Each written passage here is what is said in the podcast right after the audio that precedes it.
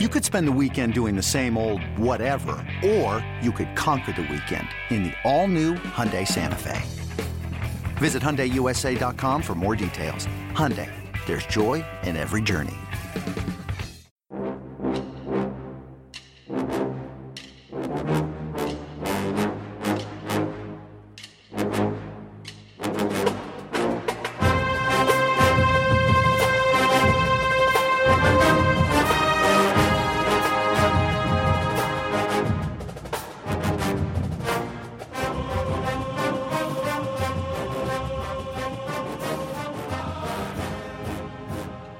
Morning, Bucknutters. Welcome to the Bucknuts Morning Five here on Wednesday, January 29th, 2020. I am Dave Biddle. Very happy to be joined by the People's Champ, Matt Baxendale.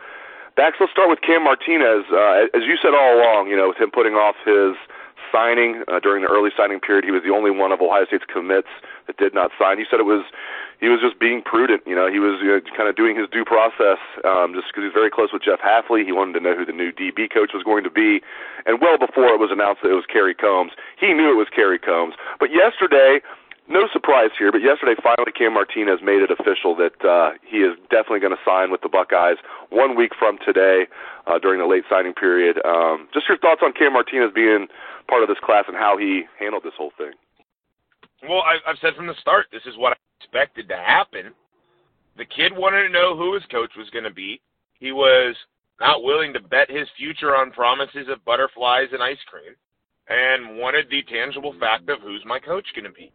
And they followed through exactly with their word. They hired the guy they've been telling him behind the scenes they were going to hire for months. And then Kerry Coombs went up and visited and we know how Kerry Coombs recruits in that state. He plants flags and he brings home prizes. And end of the day, he's a Buckeye.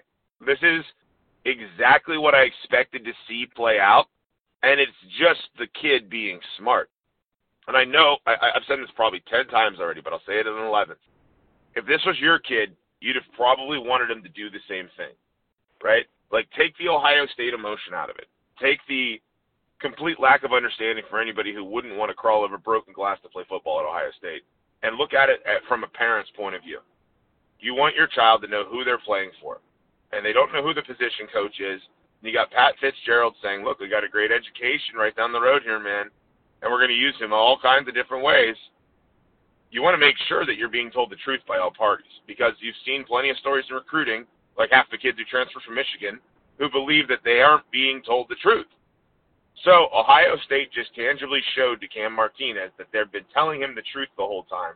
They followed through on their word, and now the kid is officially 100% in the fold because he knows who his coach is. He knows he can trust Ryan Day and company, and he trusts that they're going to develop him the way that they said they plan on. So this is a big recruiting victory for Ohio State, not because they necessarily landed a kid that everybody else wanted, or they re- got a kid to recommit after delaying his signing. It's a big recruiting victory because Ohio State can point to this in future cycles and go, we told Cam Martinez, hey, this is what we're planning on doing. We're totally comfortable with you taking your time to make the right choice for you because we're confident that we're the right place for you. And all these other recruits are going to have this pointed to them now. So this is a big win for OSU, far beyond the yay, we landed a, a pretty good recruit. And by the way, it's just another sign of what happens when Kerry Coombs runs back to Columbus.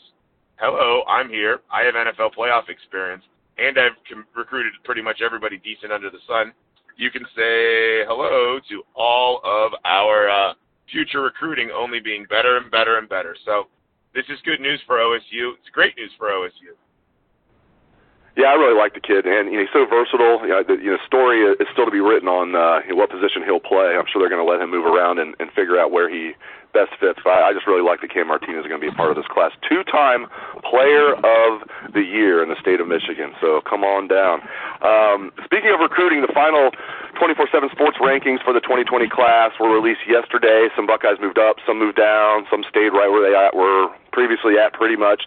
Um, just some highlights. Jackson Smith continues to move up. He's he's now a five star. Uh, that's awesome. I mean, he's I mean, you have two five star receivers in this class with Julian Fleming and Jackson Smith, and obviously Paris Johnson, the offensive tackle, being the other five star. C.J. Stroud continues his meteoric rise Bax. He's now, I mean, he's a high, high, high four star, knocking on the door to be a five. The number two pro style quarterback in the country, number 41 overall player in the country. C.J. Stroud was a three star prospect not all that long ago. Um, good to see Mitchell Melton. He's a guy that I know you really like. I really like. Good to see Mitchell Melton get his fourth star. Um, I don't know, man. I mean, some guys moved down. I mean, Luke Wypler's still a, a four-star guy, but he moved down quite a bit in the 24/7 Sports rankings. Cody Simon moved up a lot. Just some of your thoughts on the the movers and shakers in the 24/7 Sports final rankings for 2020. Well, I think this is a very good recognition for Jackson Smith. He's been all over the place in these camps. Uh, you know, honestly, I'm surprised that you have a second kid with a five-star among those receivers. You could have easily had three of them. Let's be real honest. I mean, Gee Scott's not that far off. So I, I think that's well deserved. Uh, you know, there's going to be kids that move up and move down. I feel like every time we go through this cycle, uh, especially going back in the day, like if you're one of the more old school buck Bucknutters, you remember when we were at Independence, we didn't have somewhere like 24/7 that actually did a pretty fair job with their rankings, and we were kind of holding to watching everybody else's rankings. And it felt like every time they adjusted these rankings late in the season like this, all the OSU commits would drop 15 to 20 spots. So it's nice to see that there's being some fairness as to kids moving up and down from OSU. That's a, just that's just my observation as being not an old timer, but at least having been around the scene for a little while watching this. And I, I think in the end of the day, there's some kids who, if you look at some of the other services, for example, there are some kids who dropped significantly more. Uh, Lathan Ransom from the Joke ESPN ratings dropped like 100 spots, which I don't get that at all. But I, I think at the end of the day, these adjustments are going to happen down the stretch. But it's really good to see some of these kids that OSU is recruiting that maybe early on weren't as highly thought of after all the film rolls in moving up. Remember Zeke Elliott when OSU started recruiting him? He was a three star kid. By the time his recruitment was done, he was a top five tailback. The ability to identify these kids early, long before the recruiting services do, long before the lazy people who can click on a, a list of top 10 running backs and say, I want to chase these kids. OSU's out there pounding the turf and finding out who the best kids are through the old school scouting methods. CJ Stroud's a great example of this. You think that if a year ago CJ Stroud had been a high four star recruit, he'd have been available as late as he was in the process? Everybody in America, uh, you know, took him a little while to figure out how good he was. OSU was kind of on him a little bit earlier than everyone. And now he's the highest rated recruit in the class. He was going to be our just, we needed a second quarterback kid. Well, he might end up being the quarterback out of this class when it's all said and done, which is it, which is kind of ironic, but it's also a testament to OSU staff paying attention to the quality of kids. Melton's another one who's been committed for forever. And I remember watching his film the first time and thinking, man, he seems low rated to me. I know we've had that discussion here on this show before. These kids are developing up from their initial recruiting rankings. And I think that's a sign of OSU staff continuing to be able to identify top tier prospects early before they, quote, blow up. And that's a really good sign for the longevity of a staff whenever they can recognize these kids long before the internet figures out who a lot of them are anybody knows who Jack Sawyer is, right? Anybody knows who who the uh, Paris Johnson is, right? It's figuring out who which of the three stars are busts or would have been two stars back in the day whenever they were a little more severe about the three star, two star line. And who's the last two star recruit you saw, right? But now you have to figure out which three stars are three stars that are going to turn into Darron Lee and which three stars are going to turn into somebody you don't remember. Great point. It really does show how excellent of a job they're doing as far as scouting. I mean, C.J. Stroud's a perfect example. Mitchell Melton, you know, those guys you mentioned are perfect examples of guys that OSU's coaches knew before anybody else how good they were. Maybe the, maybe they're the parents and the coaches from of those young men knew, but uh, you know, as far as recruiting rankings or you know other colleges, other major programs, Ohio State, yeah, as you mentioned, they're going to get some of the guys that everybody knows is really good. Um, but finding those guys that are three stars that become high four stars, I mean, that's what it's all about. And uh, and not just the stars, obviously, but how they produce on the field. But I think C.J. Stroud, man, I'm on record right now. I think he will be Ohio State's starting quarterback in 2021 as a sophomore. I think they're going to get him out there. Um, he'll play more, in more than four games, in my opinion, as a true freshman. Um, he'll be the backup. He'll beat out Gunnar Hoak, in my opinion. He'll beat out Jack Miller, and then 2021, I do think C.J. Stroud will be the starting quarterback. So we'll see what happens there. Uh, just a couple other things. We'll get you out of here. Um, I did a story yesterday.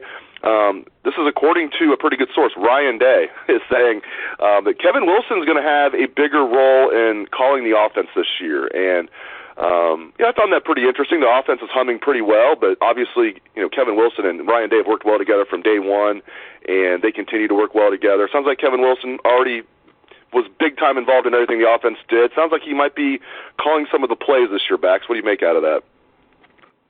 Well, I think there's going to be a natural change of things when you go from Mike Yurcich to Corey Dennis at the quarterback coach position. Let's let's face it, Yurcich was a guy who there was some talk about him being the guy who took over some play calling so Ryan Day could focus on the entire team on game days. So I'm not surprised that our good friend Ron Wilson is uh, getting the opportunity to uh, call these plays. And let's not forget this. And I, I think some people do. I know you don't, and I don't, because we were the drivers of the Kevin Wilson train years ago, whenever he became available. But this is a guy who, as a coordinator, has an elite track record. Remember what he did with Sam Bradford in Oklahoma? 15 years ago.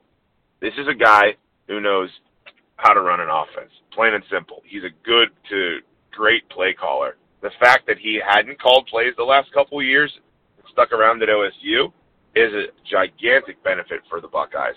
This is not saying, "Hey, let's uh, let's let our buddy Tim Beck and Ed Warinner call plays or anything." Let's not panic about this. Ryan Day eventually is going to have to not call every play, right? Eventually, he's going to have to move more and more and more into the CEO sort of role while of course being intimately involved in game planning. And you don't want to have him too far you know, removed from that kind of level of importance because of how good he is at it. But Kevin Wilson's an elite guy when it comes to this level of stuff. Uh, I, I think if anything, Kevin Wilson spent last year focusing a bit more on the O line because they wanted to really make sure that that line was progressing the way it should. And I think they feel more comfortable with Stud doing his job, uh, making sure the line's ready to go, so he can focus a little bit more now in Kevin Wilson's case on calling plays. And look, when you have a guy with that kind of track record, that kind of success as both a coordinator and then as a head coach at Indiana, remember how ter- terrifying his teams were offensively for having no talent and no defense?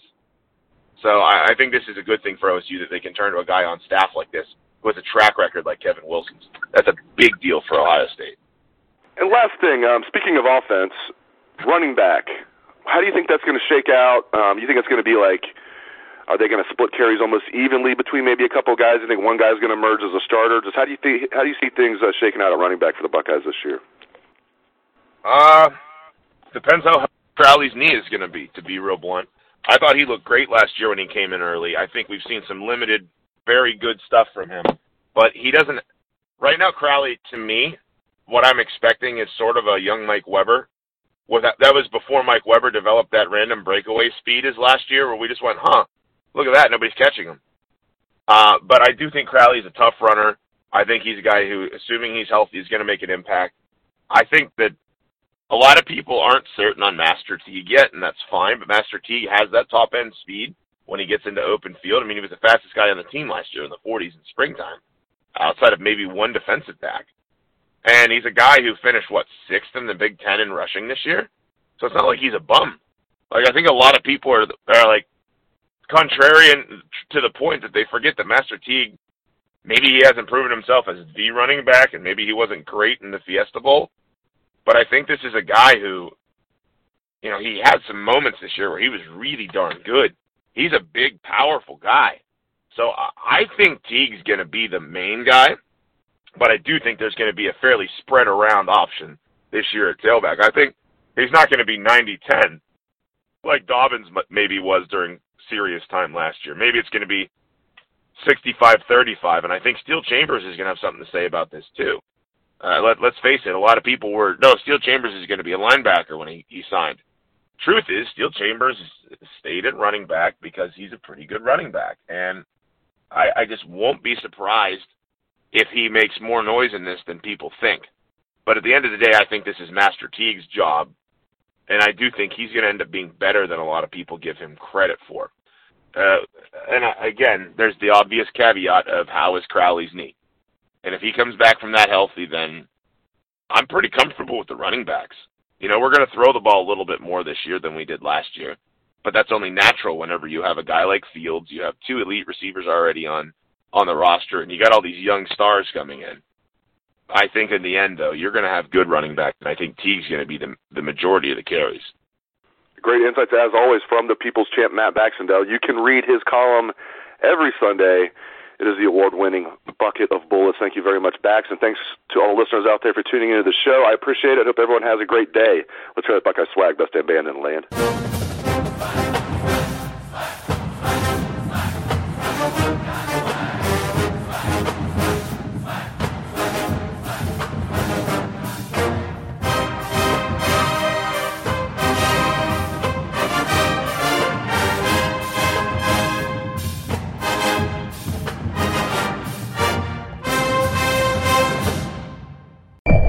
May 23rd, I want to go back to normal. What's normal? the Paramount Plus original series, Evil, returns. We've already hunted werewolves, demons. And now what? A baby Antichrist? Okie dokie. Prepare yourself You will not beat us. for the end. I have visions of hell. Make it stop, make it shut up! You're not gonna survive this. Evil, the final season, streaming May 23rd, only on Paramount Plus.